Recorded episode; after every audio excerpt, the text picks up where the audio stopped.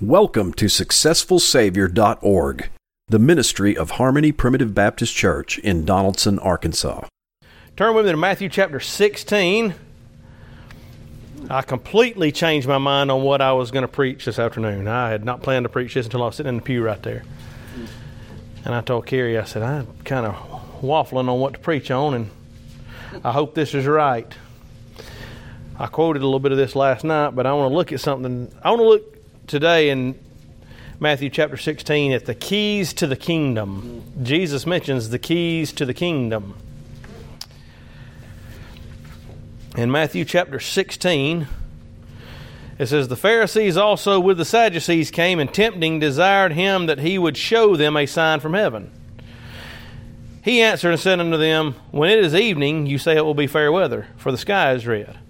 And in the morning it will be foul weather today for the sky is red and lowering. O ye hypocrites, ye can discern the face of the sky, but can ye not discern the signs of the times? A wicked and adulterous generation seeketh after a sign, and there shall be no sign given unto it but the sign of the prophet Jonas. And he left them and departed. And when his disciples were come to the other side, they had forgotten to take bread. Then Jesus said unto them, Take heed and beware of the leaven of the Pharisees and the Sadducees. And they reasoned among themselves, saying, It is because we have taken no bread. Which when Jesus perceived, he said unto them, O ye of little faith, why reason you among yourselves because ye have brought no bread? Do ye not remember? Do you not understand, neither remember the five loaves of the five thousand and how many baskets ye took up? Neither the seven loaves of the four thousand and how many baskets ye took up? How is it that ye do not understand that I spake it not to you concerning bread, that ye should be aware of the leaven of the Pharisees and of the Sadducees? Then understood they how that he bade them not beware of the leaven of bread, but of the doctrine of the Pharisees and of the Sadducees. When Jesus came into the coast of Caesarea Philippi, he asked his disciples, saying, Who do men say that I, the Son of Man, am? And some and they said, Some say that thou art John the Baptist, some Elias, and others Jeremiah, or one of the prophets. He saith unto them, But whom, whom say ye that I am? And Simon Peter answered and said, Thou art the Christ, the Son of the living God. And Jesus answered and said unto him, Blessed art thou, Simon Bar Jonah, for flesh and blood hath not revealed it unto thee, but my Father which is in heaven. And I also, and I say also unto thee, that thou art Peter, and upon this rock I will build my church, and the gates of hell shall not prevail against it. And I will give unto thee the keys of the kingdom of heaven, and whatsoever thou shalt bind on earth shall be bound in heaven, and whatsoever thou shalt loose on earth shall be loosed in heaven. Then charged he his disciples that they should tell no man that he was Jesus the Christ. 20 verses there in Matthew chapter 16. Talks about the keys. To, he tells Peter, I'll give you the keys to the kingdom. Hmm. Now, Jesus has already been teaching and preaching the kingdom since he started preaching. That word in Scripture, kingdom, is mentioned 33 times alone in the book of Matthew before we even get to right here. So, Jesus has been preaching his kingdom. By the way, as a little aside, I really, and I don't, I'm not trying to throw off on anybody. I, I really feel sorry for those who are waiting on the kingdom of God to come. I do. They're not enjoying it right now. They're waiting on it to come. They see it as a futuristic thing. I'm sad for those people. You know, the first words recorded in the book of Matthew in Jesus' ministry, in Matthew chapter 4, verse 17, he says, Repent. Why? For the kingdom of heaven is at hand. He gives them action and then he gives them the reason for the action. Repent because the kingdom of heaven is here. The first words in the Sermon on the Mount on, in uh, Matthew chapter 5, verse 3 Blessed art the poor in spirit, for theirs is the kingdom of heaven. He's preaching his kingdom right from the beginning, every time. Matthew chapter 6, 33, one of my favorite verses. But seek ye first the kingdom of God and his righteousness, and all these things shall be added unto you. This sounds like an important thing, this kingdom. For us to seek the kingdom sounds important. So, me being kind of simple minded, if it's this important, I want to know how to do it. I, I, I need to know. I, I need you to tell me. Well, Jesus tells Peter he's going to give him the keys. So, my question that I asked is how do we seek the kingdom and what are the keys? What are the keys to the kingdom of heaven? What is Jesus talking about here? Well, Jesus, when he's telling Peter this in Matthew chapter 16 and 19 that it will give him the keys, it began with a lesson on leaven, didn't it? When he said, Beware of the leaven of the Pharisees and of the Sadducees. It's so funny that the apostles say when he tells them this to beware of the leaven of the Pharisees and the Sadducees, they talked among themselves. Like, it's, it's because we forgot to bring the bread when we were supposed to. I mean, it's really hilarious. I mean, Jesus. do you not remember how I just fed multitudes two different times of five pieces, of, five loaves of bread? Y'all really think I need y'all's bread? Y'all really think that I, have got. You know what the lesson is there? I'll tell you the lesson what he's telling his disciples. I don't need you, you need me. They were sitting there going, Oh, yeah, we really let him down. I mean, I understand they were supposed to bring it and they forgot. But the lesson here is I don't need y'all. Y'all need. Is that, is that too hard? I, I don't think. I hope not. God doesn't, quote unquote, need us. But you know who does? Your neighbor, your church. We need the church, and the church needs us. Jesus tells his disciples the main thing you need to do in your need of me is to avoid false teachers and cling to my teaching. That's what he's telling them. You cling to my teaching and to my doctrine, and you avoid these false teachers. This fact, this key right here, is the beginning of the keys of the kingdom. You know what the beginning is? Recognizing false teaching. I've heard it said before that there are experts in this country, supposedly, who can spot counterfeit money no matter how close it comes to the original. And you know how they get so good at it? They study the original. They don't study the counterfeit, they study the original. They know the original so good that they can recognize a counterfeit from a mile away. Jesus declared himself in John chapter 14 and verse 6 the way, the truth, and the life. Jesus, when he was on earth, now, follow me closely here. Jesus did not go around saying and teaching things that were true. Things were true because Jesus said them. You understand what I'm saying? He is truth. He didn't have a separate truth. He went by, yes, him and his Father are one, but Jesus didn't have some outside force feeding him truth. He was he is truth. So God doesn't say things that are true. Things are true because God says them. Paul said in Romans chapter 3 verse 4 to let God be true and but every man a liar. In the 25th Psalm in the 5th verse it says lead me in thy truth and teach me. Proverbs chapter 30, verse 5 says, Every word of God is pure. And John declared Jesus in John chapter 1 and verse 14 as being full of grace and truth. He is the definition of the truth. And while the beginning of seeking the, uh, the keys to the kingdom pressing into the kingdom, that, that's used in Scripture too, entering into the kingdom, the key is to recognizing false teaching and also to recognize who is the king of the kingdom, right? Because if we just seek the truth from the king, then we know where to go. Philippians chapter 3, Paul said this in verses 18 and 19. He said, The enemies of the cross of Christ, whose end is destruction, whose God is their belly, and whose glory is in their shame, who mind earthly things. He's talking about a group of people there. Those are the enemies of the cross of Christ. Their ending, as I mentioned this morning, is destruction.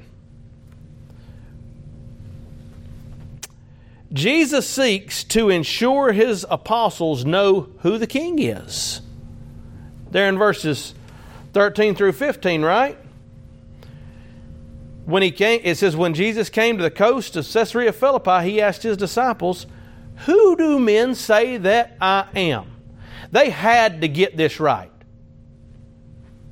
Right? Like I said, you, you have to do something with this man, Jesus. You have to establish who he is. Peter gets a bad rap. And for good reason, a lot of times. Even though I was cutting up with one of my friends a couple weeks ago, Brother Ernie Bryson, he, we were talking about Peter and John. You know, John, we're just kind of being funny, but you know, I think I would have liked Peter. Peter was always sticking his foot in his mouth, right? Always saying the wrong thing. I, I could relate to that guy. I think, I think him and John had a little competition. I mean, John in his gospel made sure that everybody knew that he beat Peter to the tomb. And he called himself constantly the disciple whom Jesus loved. But you know, Peter, he messed up a lot, didn't he? He was zealous, though. Doggone it, Peter wanted to do right. I, you know, I,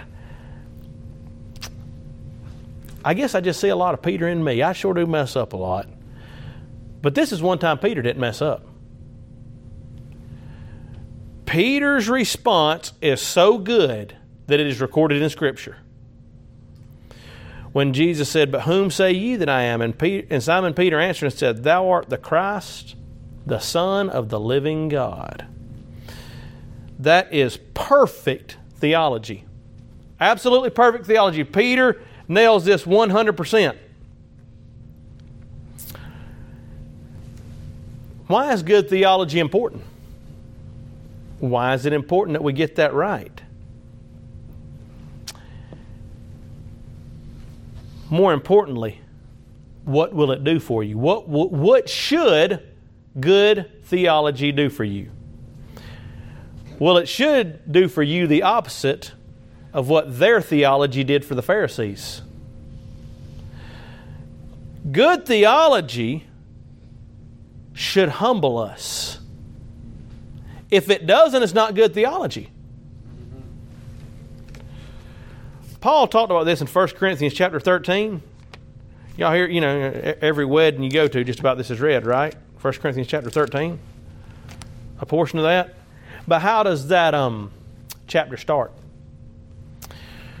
1 Corinthians chapter 13 and verse 1 says, Though I speak with the tongues of men and of angels, and have not charity, I am become a sounding brass or a tinkling cymbal.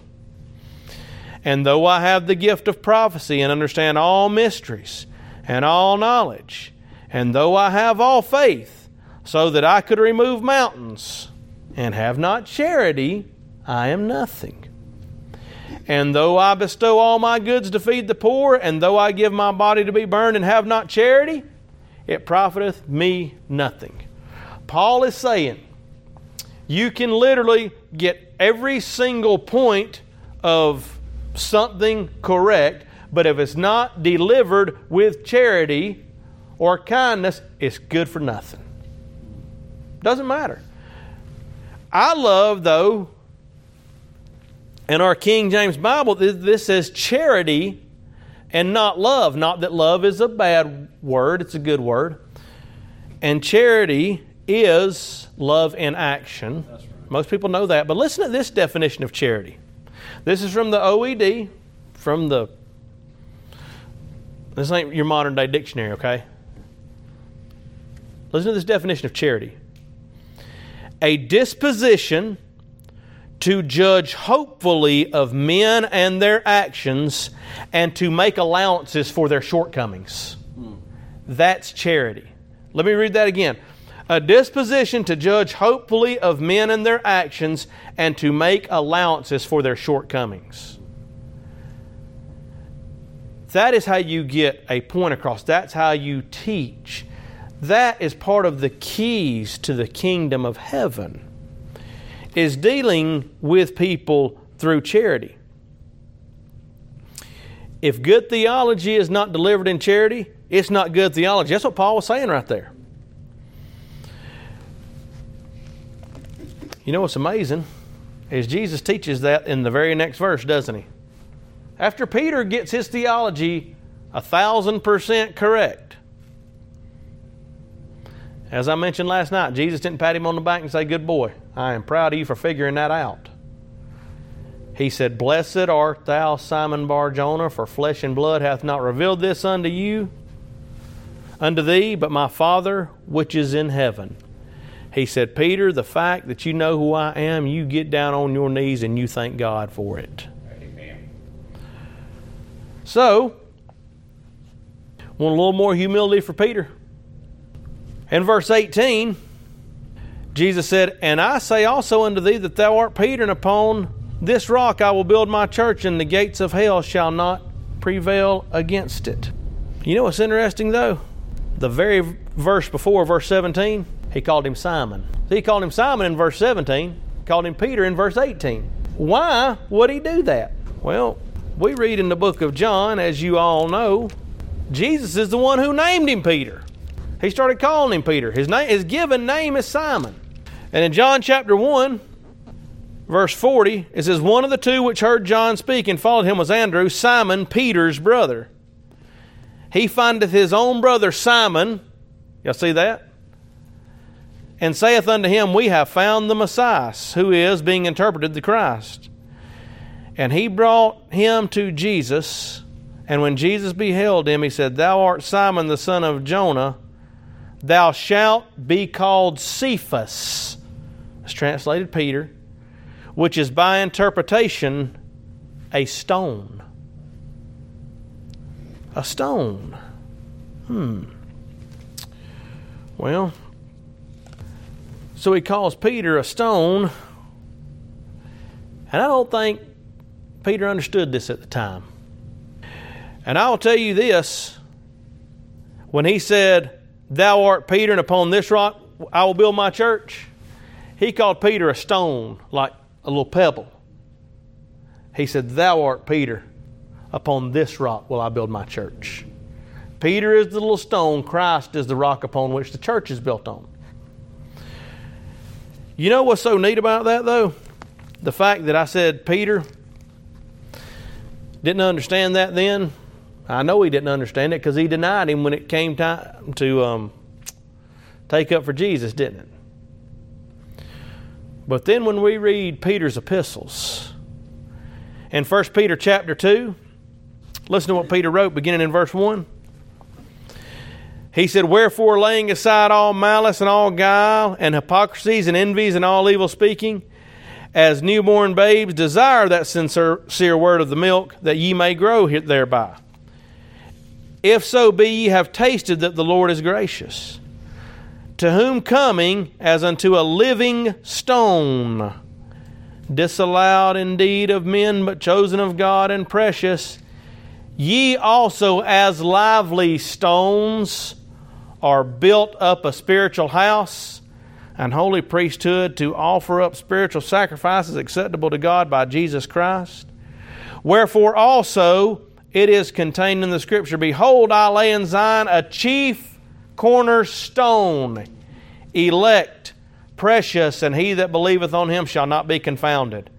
Unto you, therefore, which believe, he is precious, but unto them that which be disobedient, the stone which the builders disallowed, the same is made the head of the corner and a stone of stumbling, and a rock of offense, even to them which stumble at the word being disobedience, whereunto also they were appointed.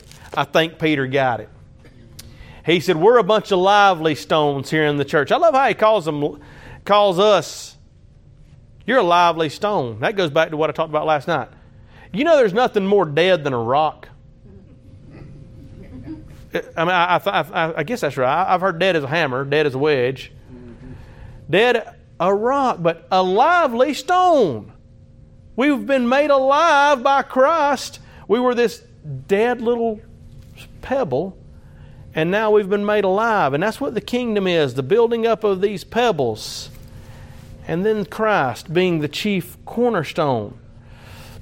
But my main point leading up to this what are the keys to the kingdom of heaven? What was Jesus talking about?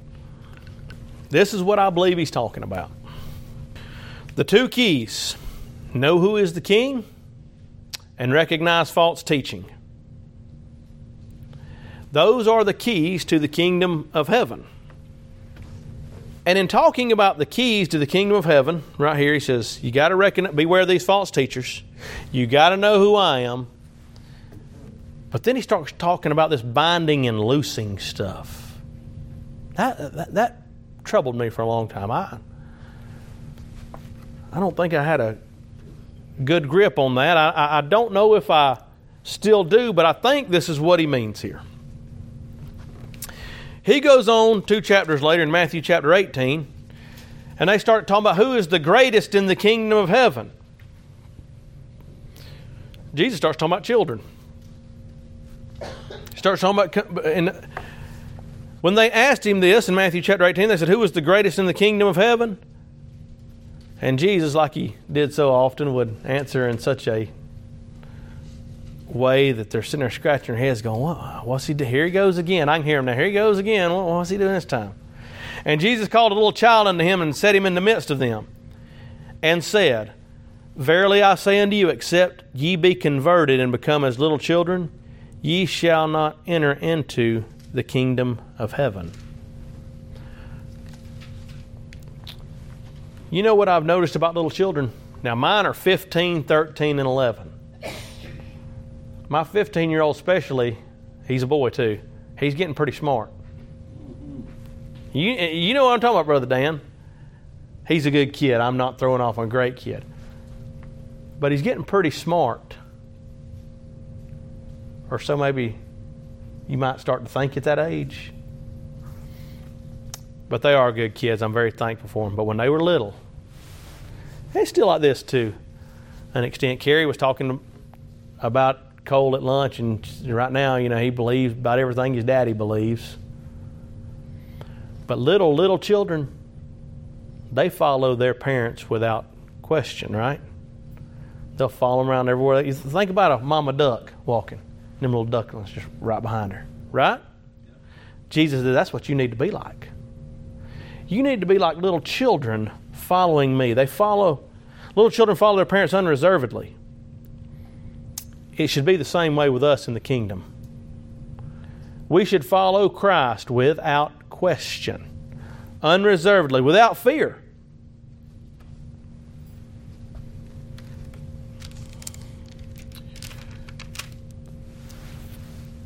It's one of the hardest things you will ever do because you're we still have that old Adam nature.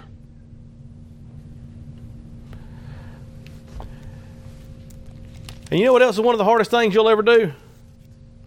After Jesus talks about becoming like little children in the kingdom, when you go down there in Matthew 18 to verse uh, 15, Jesus says, Moreover, if thy brother shall trespass against thee, go and tell him his fault between thee and him alone. If he shall hear thee, thou hast gained a brother. But if he will not hear thee, then take with thee one or two more, that in the mouth of two or three witnesses every word may be established. And if he shall neglect to hear them, tell it unto the church. But if he neglect to hear the church, let him be unto thee as a heathen and a publican. You know that's hard to do. It really is. You know what the easier thing to do is? Go talk about go talk about this person to brother so and so. Guess what brother so and so did over there? Can you believe he did that to me? That's easy, right? That, that, that's the cowardly way. We take that approach so often. But that's not what Jesus instructs us to do. And then what is Jesus going to say in verse 18?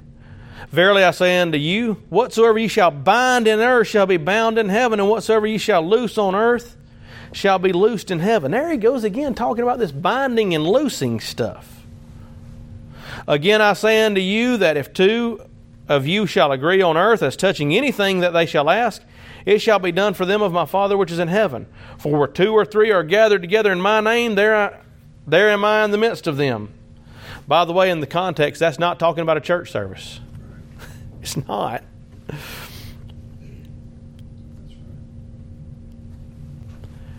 But what he just told us is if you will do things like this, then I will do something. He says, Verily I say unto you, whatever ye shall bind on earth shall be bound in heaven, and whatsoever ye shall loose on earth shall be loosed in heaven. Okay. So, looking at Matthew 16 and Matthew chapter 18, he's saying, If you do this, then I will do this. This is what I think he's talking about the keys to the kingdom and the binding and loosing on heaven and in earth. The keys to the kingdom of heaven is a set of behaviors.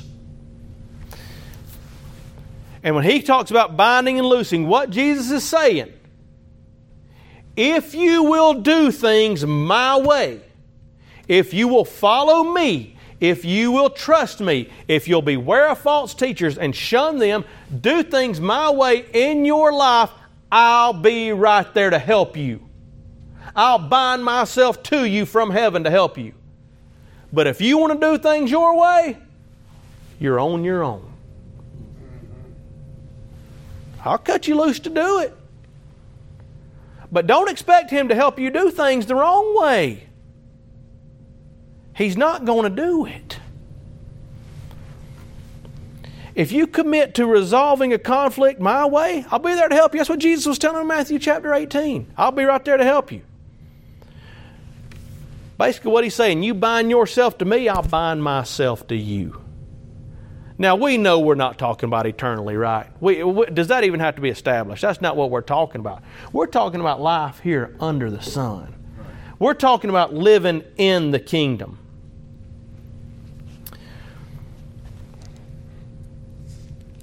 I'm going to close in Matthew chapter 6 in the model prayer. Matthew chapter 6, verse 9, he said, After this manner, therefore, pray ye. Our Father which art in heaven, hallowed be thy name. Thy kingdom come, thy will be done on earth as it is in heaven. Give us this day our daily bread, and forgive us our debt, debts as we forgive our debtors. And lead us not into temptation, but deliver us from evil. For thine is the kingdom, and the power, and the glory forever. Amen. The keys to the kingdom is to do things His way and He will help you do them.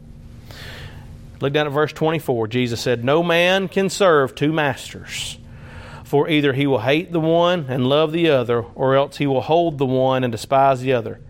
Ye cannot serve God and mammon. Therefore I say unto you, take no thought for your life, what ye shall eat or what ye shall drink, nor yet for your body, what ye shall put on. Is not the life more than meat, and the body more than raiment? Behold the fowls of the air, for they sow not, neither do they reap, nor gather into barns, yet your heavenly Father feedeth them. Are ye not much better than they? Which of you, by taking thought, can add one cubit unto his stature? And why take ye thought for raiment? Consider the lilies of the field, how they grow. They toil not, neither do they spin. And yet I say unto you that even Solomon in all his glory was not arrayed like one of these. Wherefore, if God so clothe the grass of the field, which today is, and tomorrow is cast into the oven, shall he not much more clothe you, O ye of little faith? Therefore take no thought, saying, What shall we eat, or what shall we drink, or wherewithal shall we be clothed? For after all these things do the Gentiles seek. For your heavenly Father knoweth that ye have need of all these things. But seek ye first the kingdom of God and his righteousness, and all these things shall be added unto you. Take therefore no thought for the morrow, for the morrow shall take thought for the things of itself. Sufficient unto the day is the evil thereof. Seeking the kingdom of God. You want God's help in this life? I do. Amen. I want His help living day to day. Try doing things His way. He'll, he'll help you out if you do things His way. May God bless you. Brother Kevin has mentioned several times that these things are much simpler, really, if you just look at them plainly as they're stated in the Word of God. Many things are so simple, and uh, the world of religion makes them so difficult. Seek first the kingdom of God. That is not difficult to understand, but we find it difficult to put into practice a lot of times. Elsewhere in that same discourse, later on, and I think addressing in many respects the same notion like, how do you save yourself from this untoward generation? As someone who is born again, headed for glory, a child of God, that's been affirmed by your faith in Jesus Christ. Now, knowing that, how do I live out the remainder of my life here? A little further on, he says, Enter ye at the strait gate, for wide is the gate and broad is the way that leadeth to destruction, and many there be which go in thereat. It's, it's easy to go with the flow. And going with the flow is the process of just I'm not going to put Christ first. I'm just going to go after all things the world goes after. It's referred to as a strait gate. It's a narrow aperture you have to get through. It's going to take some care to get in there. Many people take this text and they say, well, it's talking about how you get eternal life. You got to enter the strait gate. That's how you're going to get to heaven, and the broad way is going to hell. This is talking to God's people here, right? This is talking about how you're going to live out your life. You're going to go the broad way, and I'm telling you, many of God's people go the broad way, and it manifests itself in destruction in innumerable ways in their lives. But those who apply themselves go by the strait gate, discipline themselves to go in at the strait gate. By the way, we know this can't have eternal ramifications. Though I can see maybe if someone stood on, you know, one foot and closed one eye and maybe had a lucky rabbit's foot, they might say, well, that's dealing with eternal salvation. But in Luke, we find the same thing being recounted, and Jesus Christ uses one word there that completely eliminates that idea altogether. He says, strive. Striving is effort. The word there means agonize. Put some effort into it. Now, if that's talking about eternal salvation, then Jesus Christ is teaching your eternal salvation is based on your effort. And that means when he said, with men it is impossible, he must have been mistaken. he should have said, with men you just need to try a little harder. Brothers and sisters, when it says strive to enter at the strait gate, it's talking about seeking first the kingdom of God. It's talking about putting Christ first it's talking about becoming that servant you're talking about. You're going to see things serving in the kingdom that you never saw if you weren't serving. It's a blessed state to be in, and it's something we're exhorted to. So I pray that's been a blessing to you. I give you an opportunity to come by and thank Brother Kevin. He'll be back in the morning to preach for us again, and then we'll have our, we'll have a lunch if we can eat a third meal. I don't know if I'll eat for the next 48 hours. Uh, but we'll have lunch after church tomorrow, and then we'll have our communion and foot washing service. So we'll invite you back for that. Thank you for listening to SuccessfulSavior.org, the ministry of Harmony Primitive Baptist Church.